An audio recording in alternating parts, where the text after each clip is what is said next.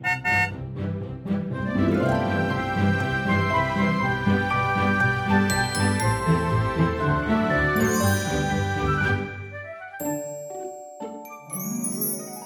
迎搭乘 JK 的身心灵游园车，Life is fantastic。我是 Kevin，我是 Jerome。大家好，我们今天就回到也是说人类图的部分，但是我们今天说的就是。不是人类图的概念，主要是分享。就是如果你想学人类图的话，我们从一个过来人有什么样的经验，或者是有一些想法可以分享呢？对，因为自从我们做这个呃人类图的分析啊、解读，或你的这个职场引导以来，其实后来有蛮多，譬如说来解读过的客户，嗯、他后来就有反映说，诶，他自己也想学人类图。嗯、那嗯，有没有什么适合的管道啊，或者是推荐的老师啊，或干嘛的？反正你会越来越接收到说，诶，好像真的有越来越多人也想要学人类图，真的。对，那这样的话，是不是我们就想说，诶，那我们来聊一集，是关于说，如果你今天是一个真的想学人类图的人，那我们可以分享一下我们这个整个学习的一个旅程，嗯，或者是让你知道说，哦，人类图它的这个学习的系统。大概是一个什么样子？对，大概有一个轮廓，然后也去分享一下。如果因为我们一直走来的时候，当然会有一些自己的经历跟想法嘛。嗯，就是如果我们一开始可以回到当时的话，有没有一些想法是我们觉得，如果我可以早一点知道，或者是早一点理解到，就更好了，就可以分享给大家听。嗯，对。嗯，所以我觉得第一个，我跟主任很想去跟大家去聊跟谈的时候，就是大家很多时候当然听到人类图这个东西很神奇，所以会可能有兴趣想学一下。在这个问题上面，我们可以探讨一下。其实，首先可以先区分一下，你会了什么想学？嗯，其实要知道自己为什么想学很重要。但是我自己的感觉是啊。通常会想要学人类图这个身心灵工具的人，通常都是自己头脑很强的人，嗯嗯，就是他是属于一个比较逻辑性的一个知识系统嘛，所以通常是你就是那种很想用逻辑或者是固定模式的方式。等于说，你透过学习，然后得到一个模组，然后透过用这个模组，你可以去把它 apply 到所有的呃万事万物，或者是任何自我认识或者是认识别人的这个上面。嗯，等于说它是一个很头脑的、很逻辑的工具。因为其实人类图里面要学习的知识真的是博大精深。对对对，而且我们说的那种逻辑的想法，就是你好想从事情里面找到一条的规律，嗯，就是所有东西都可以放得很整齐，在一个。所有的柜子里面，嗯，所以我们做一个对比，就比较容易可以感受到，有一些身心灵的工具，就是好像牌卡，或者是一些能量系的，就好像灵气这一种的，或者是甚至有一些可能他们是接到讯息，或者是看到画面、看到鬼的这一些，它比较就是一种没有这么逻辑性的东西。逻辑跟不逻辑不代表是好跟不好哦，只是一种的思考跟沟通的语言。但是如果是人类图的话，你要真的可以学懂它的话，不代表你没有那种逻辑的啊、思想方式就没有办法可以学到。但是你要预计到，就是那个困难可能会比较大，因为它很多东西它都很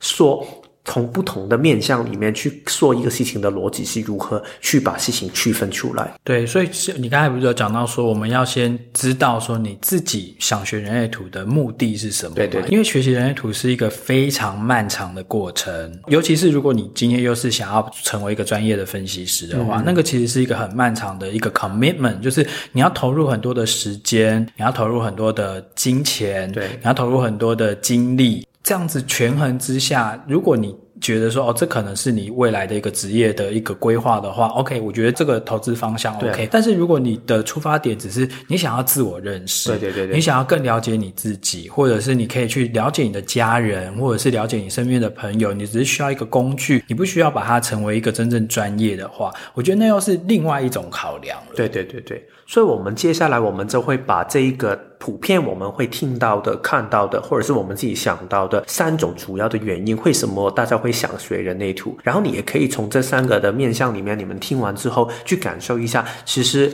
你对人类图的好奇是为了什么？然后你就可以从我们说的那些部分里面去听一下，对你来说，下一步你想怎样去走？嗯，第一个通常很普遍的原因就是，我单纯觉得很想了解自己，就是我听说人类图很准很神，所以我很想知道自己，或者是知道我自己身边的人，单纯是想找到一个答案而已。第二种的状态，或者是第二个普遍的原因，就是自我回归，就是你很想去知道我如何可以有一个人生里面很大的改变。嗯，我可能想生命里面走出一个困境。嗯，然后第三个就是成为一个专业的职业的部分。所以换句话来说，这是人类图可以变成你未来的工作。未来赚钱的工具，这三个部分我们都会好好的去聊一下。但是在聊之前，我也可以跟 Jerome 去聊一下，分享一下，在我们一开始的时候，我们的。原因是什么呢？嗯，你当初一开始的时候有想过，就好像现在已经人类图，我一开始一看到它，我就知道我想把它变成你的职业吗？没有诶，你看我第一次去做付费的人类图解读的时候是二零一二年，对。然后那个时候我解读完之后，我只是觉得说，哦，原来人类图这么有趣，哦，原来我要这样子做决定，哦，原来我有一些天赋才华，叭叭叭，然后我就把它放着了。所以那个时候我并没有。一股脑或者是一鼓作气的就想说，哦，我要开始来学人类图了，然后我要开始做这方面的专家或干嘛。那个时候我第一次接触到跟去。被解读是二零一二年，但是我真正开始学人类图，就开始去上人类图的课程是已经是五年后，就是二零一七年了。嗯。那那个时候为什么我会做这样的决定？的确也是有一些的因缘际会啦。其实我之前在我们的节目上面有讲过，那个时候其实是因为我人生中的一个，就是算是我工作上面的一个主管，嗯，然后那个主管其实他人其实是非常 nice、非常开放的。那他有一天就跟我们在吃饭闲聊的时候，他就很语重。经常的跟我讲说，因为我们做的这个产业其实是一个传统产业嘛，嗯，那它未来的发展其实你也不太知道说会怎么样，对，那你要不要趁你现在年纪还 OK 的时候，你要不要花点时间去培养你有一个第二专长？哦，如果哪一天我们真的这个夕阳产业或者是我们这个这个传统产业真的诶被时代如果淘汰了的话，那也许你还可以有其他的出路。所以你当时听完之后，你真的对这个想法有回应？有诶、欸、我那个时候有回应，但是我那时候都会摆荡在说，我是要去学占星呢，还是我要去？因为其实我是一个，也是一个很头脑、很逻辑的人，嗯，所以我需要的比较不是，比如说感觉派的，或者是感觉型的一些工具，我需要的是一个可能比较系统性的一个知识。对，然后因为自己我自己的兴趣又是在身心灵这方面嘛，所以我就觉得说，哦，那我可能要去学一个类似这样子的一个知识系统。但是那个时候刚好又重新拿回了人类图，是因为我发觉我好像对人类图，相较于对，譬如说占星啊，或者是其他的一些知识，什么八字啊、紫微这些，我对人类图是更有回应的。嗯，对，而且我那时候的想法是说，因为会的人又更少。对，所以我就觉得说，哎，这个时候去投入的话，也许以后的机会会比较大一点。所以可以这样说嘛？你二零一七年的时候，你重新再借助人类图的时候，你就比较肯定觉得这个就是我未来想要变成职业这个方向去走。我觉得我是、嗯、那个时候，我一开始我就想好说，我就是要把这三年的分析师的课程把它上完。嗯，对。我觉得 Jerome 刚才这个分享有一个很有趣的地方，大家可以多。感受一下，就是其实人类图的旅程，其实不单只是 Jerome，我大概也是，但是我比较直接，但是也有很多朋友是，你可能在刚才我们说的三个原因里面，你可能是慢慢一步一步走的。尤其是我们常常说纯生就是一个阶梯性的做法嘛，嗯嗯，所以可能你走在一开始的时候，只是单纯想了解自己，但是可能你了解过后之后，你可能走到一个。所谓的平台期，可能你三年之后你都没有特别理会它，然后突然走到一个点，你就会变成你想自我回归，或者是你想变成专业这样去做。所以我觉得在学习人类图，无论你是为了什么原因也好，不要强迫自己一定要我快快快很快的一年三年内冲好一个目的，因为其实。反而我觉得，按照自己的步骤慢慢去走的时候，这是 Jerome 很喜欢说的嘛，顺流而行。嗯，你会慢慢找到这一些的目的上面，你会越来越可以走在你自己对的轨道上面，所以不用急。对，诶，那你呢？我算是一开始想了解自己，因为有一段时间我是有一点的很。迷惘的感觉在工作里面，嗯，但是我觉得这个时间很短，很快我就从人类图里面看到一个可能性，看到原来我的人生可以真的活出一个我自己想要的模样，所以我整个的方向就变成是自我回归。我很想可以用人类图变成对我来说一个改变的生活的模式，嗯，然后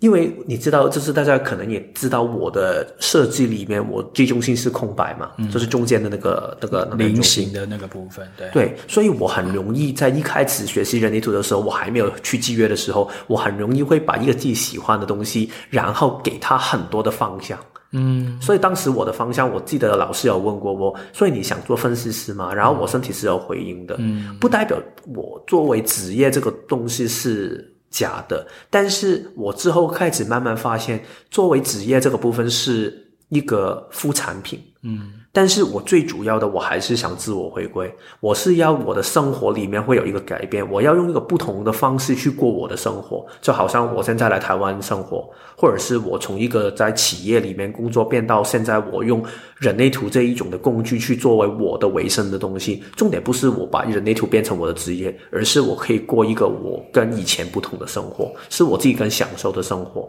所以，如果换句话来说，自我回归对我来说，那个重要性是最大的。其实自我回归的意思，就是有一点像是一个自我的疗愈，或者是一个自我的改变吗？或者是自我探索、自我探索、自我成长，就是去找到说，因为你学了人类图，其实学以致用嘛。对，所以我们学人类图，因为人类图它不是只是一个知识，就好像你去学一某一个学科或某一进入某一个学系，然后念了三四年之后，然后你做的都是一些比较学术的研究，其实不是。人类图的知识是它学是要拿来用的。对对对对，你如果用不出来的话，你其实根本就不需要去学人类图。对，因为我们不是要成为一个人类图的一个什么人类图学家之类的，对，研研究所的。对对对，不是，我们不是要成为一个研究学的一个 PhD。PhD 研究人研究人类图的一个博士，我们要的是你学这个人类图，就是你要实际把它用在你自己的生活上，用在譬如说跟你的伴侣相处，用在跟你的同事相处，嗯、用在跟你的小孩相处，用在跟你的爸妈相处。对，这个时候你的人生才会有像你刚才讲的这种自我回归，对对对，或者是一个自我转化。对，对，对，就是一个 transformation 这样的一个状况产生。对，我觉得这个也是人类图里面最美丽的地方，因为其实人类图里面当然有很多知识，这个我们可以先说一下，就是如果你的原因真的是自我回归，你很想知道自己的未来是可以有什么样不一样的做法，我如何可以好好的用我我们人类图常常说，这是你原本的设定去过你的生活的话，如果这个真的是你想要的东西的话，学问上面你当然可以探索很多，但是记住。最基本、最基本的第一个、最主要的东西，就是回到内在权威跟策略，这个才是人类图里面它最核心的一句。其实人类图里面你学到最后面，他可能会跟你说啊，你有一些流年或者是流日，或者是你会有一些做梦也会影响到你。其实我有一个感觉，过了这么多年的时候，我听完这么多人类图里面的说法，最后他都是跟你说。其实外面对你的制约很多，你做梦会受影响，天气会对你有影响，流日会对你有影响，你身边的人会对你有有影响。其实就是影响到处都是，所以你如何在这个这么多影响的环境里面定下你自己？去英文就是说 to center 嘛，嗯，就是把自己回归到一个。正确中间的位置，回到一个中心，中心定锚的，就是回到你自己的中心，嗯，这个才是人类图里面他最想表达的东西。所以，其实我觉得很有趣的是，当然我们可以学到很多，就是之后我们可以多说一点，就是一到七阶这一些课程，人类图里面一个官方的架构。但是第一堂课就是我们叫的 LYD，就是 Living Your Design。活出你的设计这一堂课才是人类图里面我觉得最核心的课，因为它单纯的跟你说你是什么类型，所以你有什么样的内在权威跟策略。那因为 Kevin 你自己也有拿到这个 LYD，等于说是一阶引导师的这个认证嘛。对对对对。对，那你有考虑说你未来会想要开这样的课程吗？其实我刚刚好就是打算快要去开。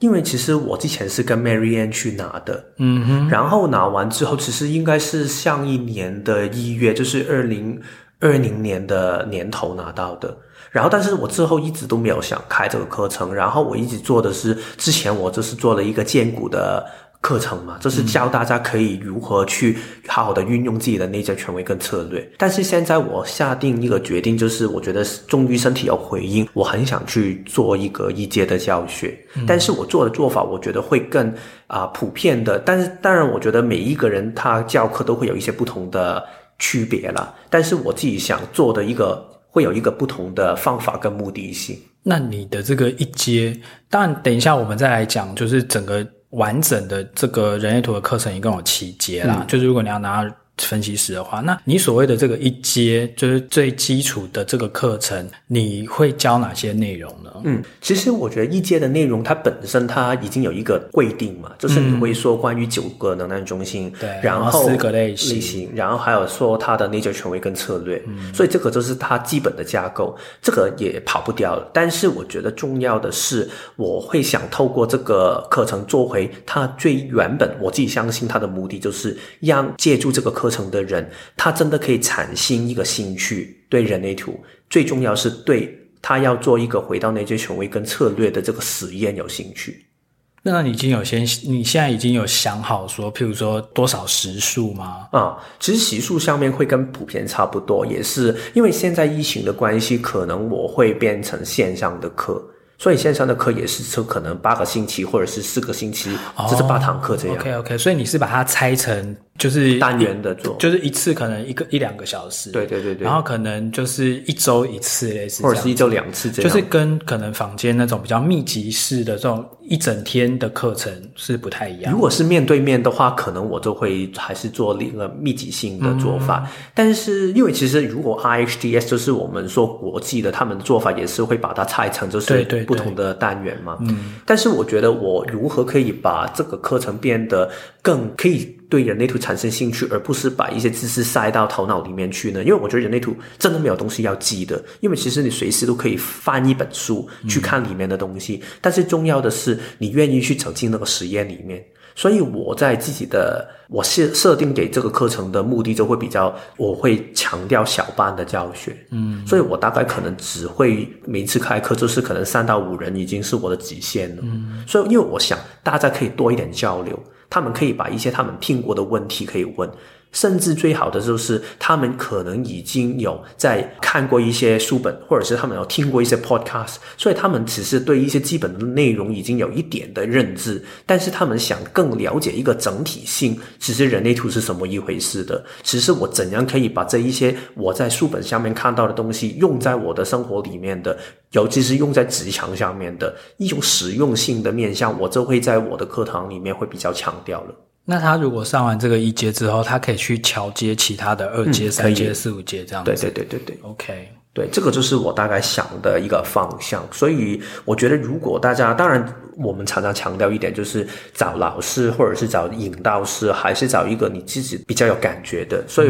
当然，外面还有很多不同的这一种的课程，可以让你开始自我回归。但是无论你是像一个课程也好，或者是你是自己看书也好。或者是你怎样去借助人类图也好，这是反正记住，我觉得最重要的一点就是回到那些权威跟策略是最重要最重要的。如果你一天没有真的去运用自己的内在权威跟策略，你只是看很多人类图的知识，你不停了解每一个闸门，甚至每一条爻的特性是什么，但是你没有活出自己，你没有等待，你没有真的去这样活的话，其实你身体不会有改变的，你生命没有改变的，因为你根本没有改变你生命的一个。生活的模式，嗯嗯嗯，我觉得这个是自我回归里面对我来说最大的感受，嗯嗯嗯。然后另外一个我们刚才说的原因，就是有很多时候大家就是好奇而已嘛，对，就是我可能只是单纯想了解自己为什么我常常很情绪化，嗯，或者是为什么我身边的人他常常好像是很没有动力的。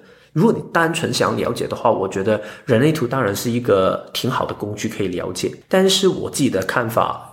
是人类图，刚才说是非常逻辑的一个工具，所以你要学的话，其实你坦白说，就算你学最基本可以看懂一张图，你真的要花不少时间跟一些钱或者是心力等等的。所以我觉得这里我自己的看法是，除非你真的是对它有很大兴趣，我们绝对鼓励你可以去上课了解更多。但是如果你单纯只是想去，认识自己，或者是只是单纯想好奇而已的话，我觉得你真的可以看一些书本，或者是听一下 podcast，或者是找一些专业的人士，好像 JORAN 或者是我，或者是其他的一些外面的分析师，去了解一下自己的一些面相，然后你就不用花这么多的时间跟钱去走进这个学问里面，因为其实你要学的这个 learning curve 这一条的学习的曲线哦，就是非常的陡的。嗯嗯嗯嗯，真的就是要投入很多的时间在里面了。那如果你不是要成为一个人 A 图的专家，你只是想要透过这个工具去了解你自己。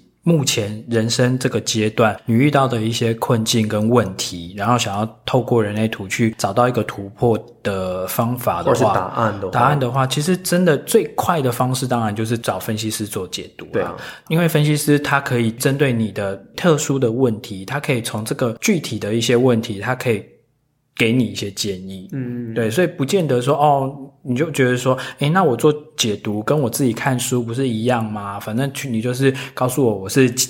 人生角色是什么，然后我的通道是什么，然后我的怎样怎样怎样，然后这些我不是从课本上面都可以知道这些知识吗？当然可以，但是这个就是变成说这些知识它都是散的，对对对，它是片段式的，它是零碎式的。可是一个经过训练的一个分析师，他其实就是帮你把这些片段的知识把它串起来，嗯，然后如果你可以自己。刚好又带了一个很现在最困扰你的一个问题前来找这个分析师做解读的话，其实我是觉得这个是最好的，因为我们就可以把所有的精力跟时间放在这件事情上面。对，我觉得刚才主任也说到一个很大的重点，就是分析师，我觉得最主要的力量就是可以把东西整合在一起。对，因为如果你要看懂一张人类图的话，重点不是分散的去看哦，我有这个一个通道，所以你怎样怎样，其实它是要看一个图的整体的流动的。所以我觉得这个就是你们的训练里面会有可以学到的东西了。嗯，因为看一个人的整体的时候，就很像说他体内有很多不同的能量或很多的元素，但是我们在讲一个人的时候，这些东西它会交织在一起，嗯、交织在一起之后，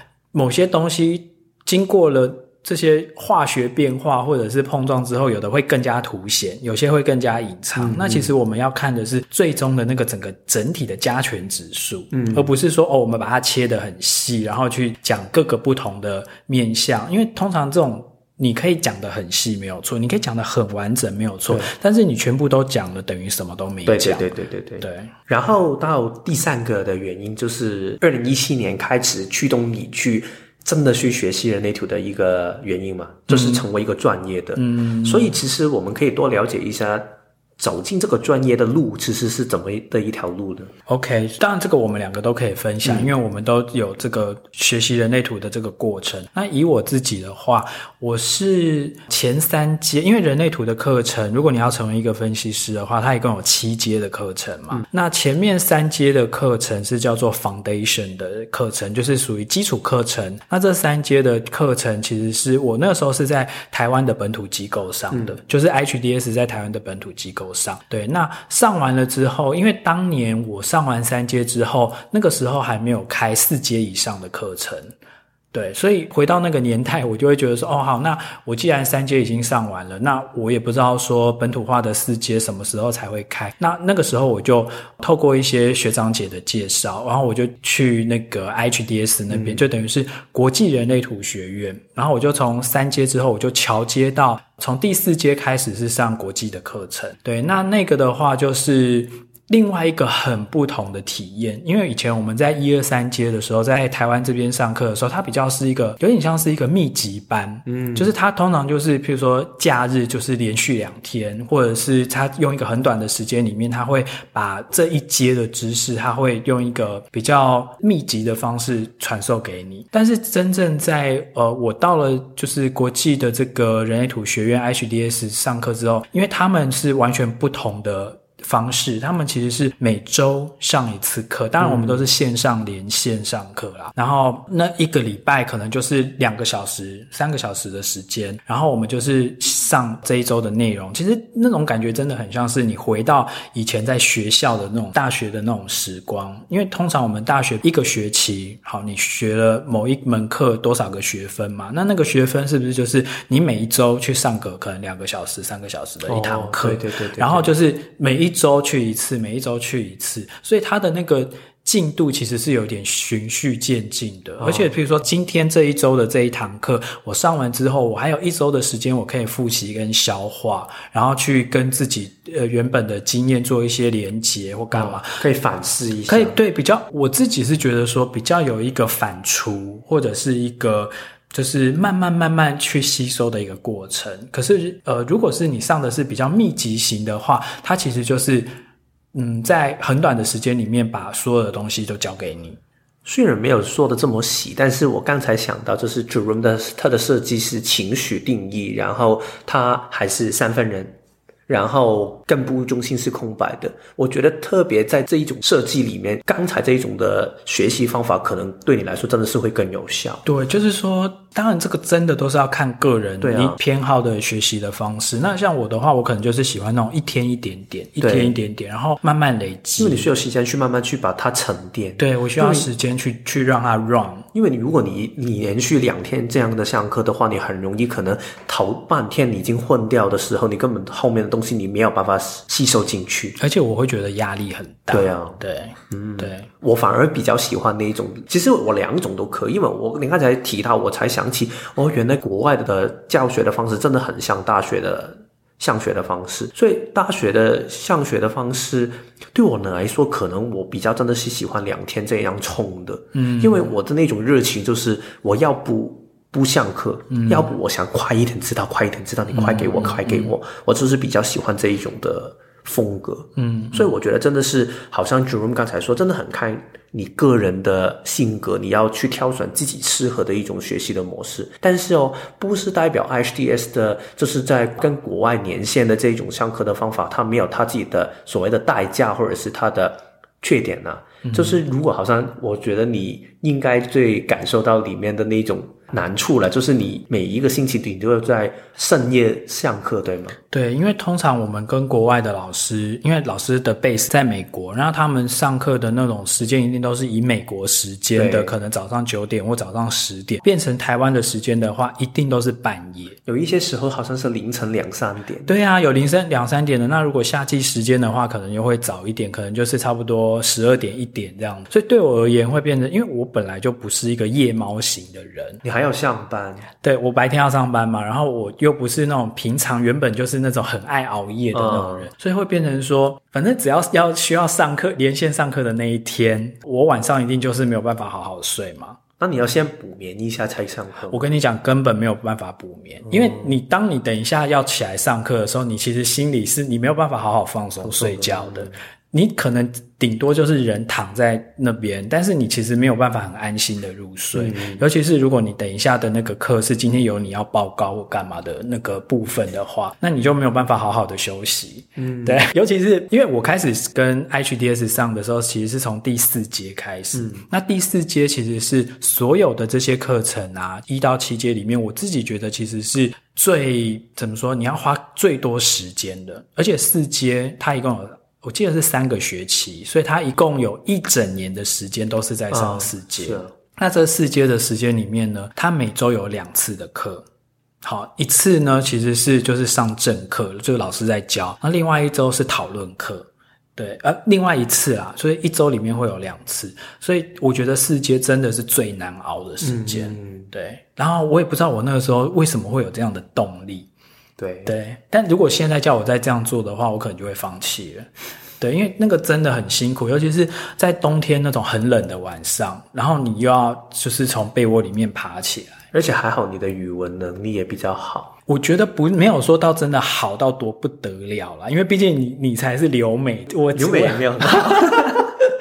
但是至少我觉得可以听得懂，对啊，就是可以讲可以听，然后其实大部分久了之后就是这些专业的这些字嘛，嗯、对，就是专业的这些 terms，其实你知道就可以，对。然后我你是不是也有很多同学，他们的英文可能程度比你更就是浅一点，也可以完成这个课程？我觉得其实语言能力真的不是一个很大的障碍，对，因为其实像我们班上的同学都是世界各国的同学，所以你会听到很多不同的口音嘛，像那种什么有波兰的啦，然后还有一些印度的。呃，印度的没有，但是印度人那个我真的会听不懂。印度的他们很喜欢去上人类图另外一个课程，就是 BG Five 哦。他们我跟商业有关，有听过他们差不多有一半的人，他们的包班有一个翻译帮他们去翻。对，我们有什么葡萄牙人啊，然后有一些就是欧洲的一些小国啦，就是你可能没有听过的。然后我有遇到一个比较酷的，好像是以色列人，所以你你要认识你的这一些没有，其实就是你会跟他同一个时间一起上线去上课，但是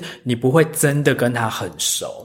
因为像我的团体作业的时候，就是需要做那种一对一，你解我，我解你的那个。Uh, 还好我们班上的有台湾人同学，oh, 对，所以我其实其实就是 Nick 啊，oh. 对啊，其实我就是四阶的时候，四五六阶我的同班同学都是 Nick，所以有些需要互相写作业的，我们就会选彼此为 partners。我还在幻想，其实如果是我的话，可能那个动力去 HDS 上课就是可以认识不同国家的人，然后去旅行的时候就可以找他去。哎，其实你可以哦，像我我们在四阶的时候。有一个就是纽西兰同学，嗯、他就是那种很 friendly，、嗯、然后很喜欢跟大家 mingle，很喜欢跟大家，他自己就有想说，哎、欸，我们来建一个群组啊，然后我们可以怎样怎样。这是你一定不会想。对，我就是我就是不会加入这种 group 的人。对，但是就是我觉得是事在人为，所以你如果想要认识其他国家的同学，然后你如果你自己很主动，你很热情的话，你还是会交到朋友的。嗯、对啊，我觉得其实因为我跟 Jerome 就是在台湾。本土的三街里面认识嘛，嗯，然后当时我就是跟他刚好。现在其实是挺有趣的一个缘分，我们现在聚起来就是一起去录这个 podcast。嗯，但是之前我们就是分开了两条的路线，因为世界我就是在本土去上课，对，然后 Jerome 则是去 HDS 上课，嗯，然后当我上完世界之后，我受决定了，我最后的停了，没有拿分析师这个资格，嗯哼，因为对我来说，我当时就是走另外一条路去拿引导师这个资格，嗯，因为对我来说，当我走到某一段路，虽然我刚才说自我回归还是我最主要的动力，但是我觉得那反正我也可以把它变成我的专业。嗯、但是在变成专业这个路上，我有一开始觉得我要做分析师，后来我发现到对我来说，我最有兴趣的是让人可以走进这个实验里面，让他们可以从这个学问里面自己去学会它。所以我就后来从 Marianne 手上拿到那个啊、呃、引导师的资格。所以我觉得在这里说的就是三界这个。阶段其实是人类图里面一条很重要的分水岭。对对对，因为三阶，如果你真的要去充分了解自己的话，其实你学到三阶大概已经有一个充分的了解了，嗯、然后你就可以重新去决定你现在要走的路是：好，我学够了，然后我回到自己的人生，或者是我学够了，我想把它变成你的专业。但是我想做引导的工作，或者是我现在想做分析的工作，所以我跑到另外一条跑道。所以其实我觉得，如果你真的对人力图有兴趣的话，先不一定要想到这么远大，先看自己有没有能量可以走到三阶这个阶段，然后再考虑下一步你要怎样去走。我觉得大家应该听得雾煞煞，就会觉得说，到底什么是分析师，然后什么是引导师，啊、反正。HDS 就是人类图的这个学习系统，其实就是非常的复杂了。对，但是基本上来讲，其实如果我们刚才已经讲到说，如果你要走一个专业者路线的话，通常到最后它就是会有两个分支，一个就是像我。就是我其实到最后是你要把所有的七阶课程上完，然后通过检定考试之后，他就会给你一个证书，然后那个你就叫做一个分析师。那分析师顾名思义的话，就是你可以去帮人家做一些呃基本的。本命盘的解读啦，呃，三大流年的解读啦，嗯、然后轮回交叉的解读啦，或者是河图的解读啦，因为我们都受过训练做这些事嘛，这是一个路线。那另外一个路线的话，像是 Kevin，他后来他没有把这个七阶全部上完，所以他选择的不要成为一个分析师。那他的另外一个走向就是叫做引导师。嗯，那这个引导师的话，他其实就是开课，然后教基础的课程，嗯、然后引导你怎么样去认识你自己，然后走进这个人类图的世界，对对对对让你对人类图这个学问有兴趣，对对对对对对。好，所以其实我觉得这个就是几个不同的路线的区分，就是无论你是单纯想了解自己，或者是自我回归，或者是你真的是想把它变成一个专业，这三个方向你可以慢慢去感受一下，对你来说什么样的东西才是最大的动力。然后这个东西不是不可以改哦，好像我跟 Jerome 也是在中途里面，你一定会有一些不同的东西，有一些可能你会。变了另外一个原因，或者是你在一个原因里面显生出另外一个原因，也会有这样的情况，所以在慢慢在这个旅途上面去好好的探索。嗯，就是时间到了的时候，你自然会想做某些事，或者是想要学到什么程度，其实你就是很 relax 就好了。对啊，我觉得 relax 这个字是很重要的。对，因为其实人类图里面真的没有这么多的规矩一定要遵守，或者是觉得啊，我一定要按某一个方法去做事情。我很喜欢 Marianne 常常说啊，就是在之前 immersion 的时候，他有一些同学问他，那我可以不等待我的情绪周期就下决定吗？然后他说。OK 啊，就是随你的便啊。对啊，你就自己实验看看，如果你喜欢的话，那就。Go ahead，就这样做好啊！真的，真的，真的。其实你不需要，因为我说你要根据情绪的周期，所以你就要这样做，而是你从你自己的实验，好像我们之前有一集不是说嘛，你相信的只有自己，而不是相信人类图。对对对，就是人类图。真正我们刚才讲的，它的关键是你学完之后是要用出来的嘛。对对对，对。所以我们一直很强调的就是实验这两个字，因为这是一套知识，但是这个知识它要怎么？衔接到你这个人的身上，然后每个人你遇到的就是情境都不一样，你人生中困难的点和你会遇到的一些际遇都不一样。但是在遇到这些困难的时候，你怎么样回到你的内在权威跟策略去做决定？对，那你说哦，投射者，投射者就什么事情都一定要等待被邀请。当然，你也可以说我就是不要等待被邀请，嗯，因为这也是你实验的一个过程。对对对对对。你可能会觉得说啊，我没有等邀请之后，我自己主动发动。某件事情之后，哦，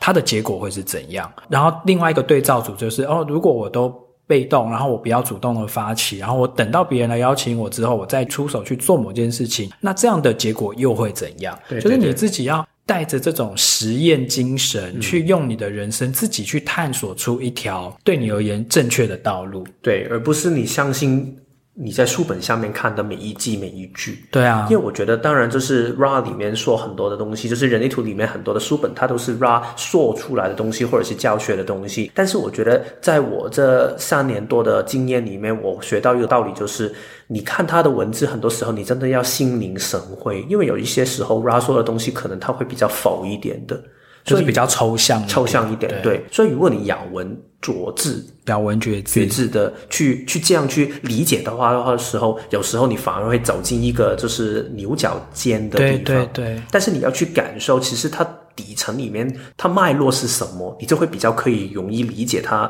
真正这个学问想表达的是什么。嗯，所以我觉得学人类图的之前啊，其实你自己要有一个概念，就是说人类图它只是。千千万万种了解自己的工具里面的其中一种，对对，对，它不是什么最厉害或者是最无敌，然后它就是最怎么样怎么样，不是，它只是其中一种，它不是一个唯一的答案，它也不是，而且它也不是用人类图就可以解释所有人世间的事情，对对对对对，它有它的局限性在的。那人在选择了解自我的工具的时候，你只是。去选一个跟你自己比较相呼应的，但是你也不要变成对他的一种迷信，就好像我们前几集里面有讲说，你可以不相信人类图嘛，对啊，对啊，所以你不要把它变成说，哦，这成为了一个你新的一个教条，嗯，或者是哦，我生活就是一定要怎样怎样怎样哦，因为我是呃什么三五人，我是四六人，所以我就一定要怎样怎样怎样，我是投射者，我是反映者，我是显示者，我就一定要怎样怎样怎样，不是，是你要活出的是你自己，对。透过这个工具去更了解自己，然后去给自己一个可以用别的方法去活出自己的可能性。对，就是这个图，它是一个工具，它是用来描述你这个活生生的人，嗯，而不是你要把这个活生生的人把它硬挤进去这个图里面做解释。我自己很喜欢的，我很经常举的一个例子就是说，我们不是常常说人类图就好像一本的说明书吗？嗯，但是你开车的时候，你不会拿着说明书去开车啊。对，你大概了解一一下，然后你自我回归，然后你看到这一个书，哦，原来这个车子的是性能是这样的。当然是好事，但是你开车的时候就好好享受你开车的过程，好好看风景，然后看前面有没有什么危险的东西，而不是你不停的看哦。所以现在我这个车的性能是可以跑多快，所以我现在就要这样一边看一边开，这样你反而会有危险。而且就算你可以没有危险，你也开得不开心、不自在。所以我觉得对我来说，学会人类图这几年的经历里面，我觉得对我来说最大的感受是这个。还有就是。学人类图的初期啊，通常会有一种，就是因为你这是你很热忱的东西，哦、你很热爱它嘛，所以你就很想要到处去传教。对对对对对，很想要跟人家讲说啊，你这样就是非自己啦，啊，你这样就是怎样怎样。其实不是每个人都需要学人类图，也不是每个人都需要听你跟他讲这些，因为有些人他可能觉得说，我的生活就过得很好啊，我也不需要有什么突破，我也不需要什么蜕变，我也不需要有什么疗愈。那这种人其实很好。因为他其实就是，他就没有过得不好嘛，你为什么一定要叫他要要提升要干嘛？但是相对的，如果有些人他真的就是开始意识到说他自己想要做一些改变，他想要去探索他自己的话，那我觉得也许你可以跟他分享人类图的我们刚才讲的实验，但是你不要。一副可能就是觉得好像你要去帮助他 fix something，对，要救他，就好像现在我要拯救那个 Leo 出来，就是就离开这个母体的感觉。你不要觉得说你好像要去修正他什么，或者是告诉他说他原本怎样做是不对的，他应该要怎样做。在人类图里面没有什么叫做应该，嗯，或者是没有说一定要怎样，所以。你不要带着好像你是一个要去修理任何坏掉的东西的心理。每个人他都是活出他自己该有的样子。当然，这个也是我们自己后来经过这三年的分析师的训练之后，一直不断被 HDS 的这些老师们灌输，就是说，你不是一个要去 fix 问题的人，而是说，今天你的个案或者是你的这些客户，他人生中刚好遇到一些问题的时候，他想要一个陪他。就说他，你是一个陪伴他一起去检视他自己，诶，或许有没有一些其他的可能性？对，我觉得是展示可能性。对，展示可能性，而且就是你不是来指点他的人生应该要怎样？对对对对对对。对，因为我知道有一些人，他去，譬如说做一些这种，譬如说求神拜佛啊，或者是一些这种找老师问事或干嘛，他其实他要的就是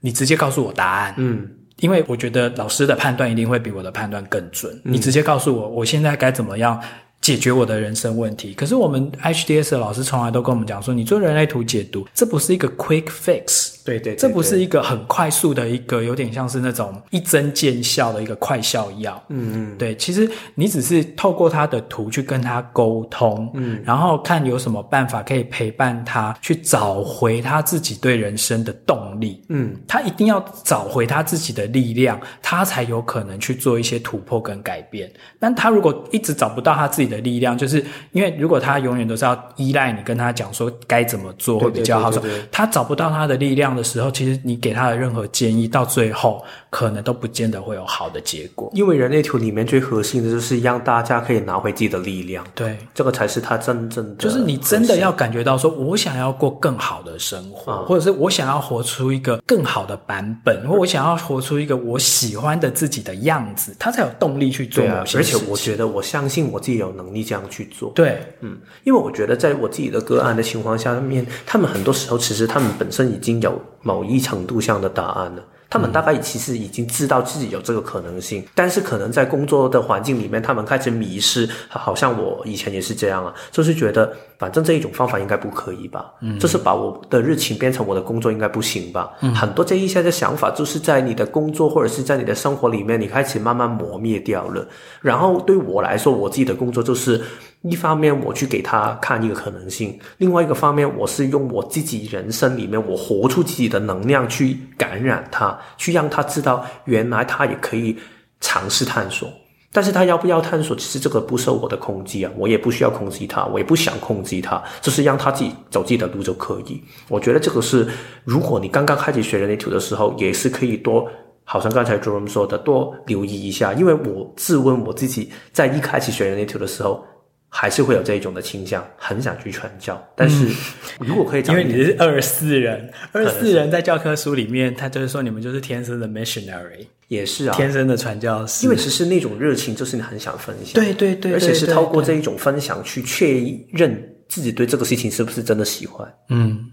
对。最后，我觉得我想要分享的就是说，学这个人类图啊，它其实是一个。你自己，我们常常讲说一个去制约的过程，嗯、所以它是需要时间的。对对对对，所以，请你要给你自己耐心，因为蜕变需要时间。像你讲的自我回归，就是你要再回到你自己原本的设定，那个是需要时间的。所以，如果你拿的是像这种 IHDS 的这个认证，就是国际人类图学院的认证，他们其实有一条，就是就算你再怎么天资聪颖，你再怎么浓缩课程，你。譬如说一年就把所有三年该上的课全部都上完，而且也都通过检定考试，他们还是不会颁给你分析师的认证。嗯，他分析师的认知就是至少一定要三年以上。嗯，就是你从开始学到整个学完，然后到你通过考试，然后还要再加一个条件，就是一定要。经过三年以上的时间，嗯，因为时间是一个让一个人就是去制约的一个唯一的方式。嗯，这个我可以补充一下，就是在从那个学理，至少是人类图的学理来说，它有一个根据在的。因为其实，在人类图里面，他说细胞的蜕变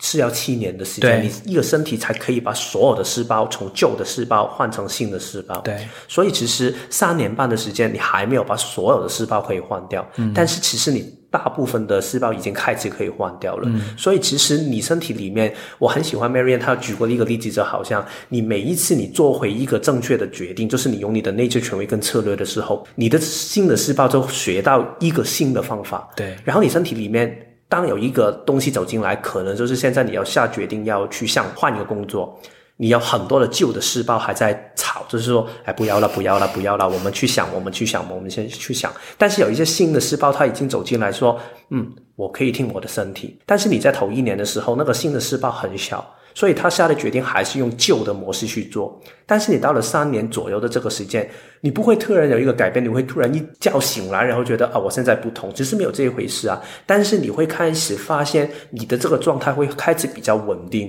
你开始可以比较稳定的去用这个新的模式去去运作这个你的本身的个机器。所以三年是一个重要的所谓的一个时间点。但是到了七年，大家也不要幻想你七年之后会变成什么样。我真的很喜欢 Marianne 这一句，我一定要 quote 他。他说：“你也不是你做完七学会人类图七年之后，你就突然变了一个超人，也不是你突然会拿到一个什么样的奖牌，这样的样子啊。只是你还是你，然后你还是要过下一个七年。只是你的生活是一直下去的，所以其实你的改变是一个持续下去的路向，而不是你有一个目标要得到的。但是至少。”你在等到三年左右这个时间，你会比较稳定一点，你会比较不受这么多的其他的东西去干扰。但是算这个时间，什么是三年？其实重点是从你开始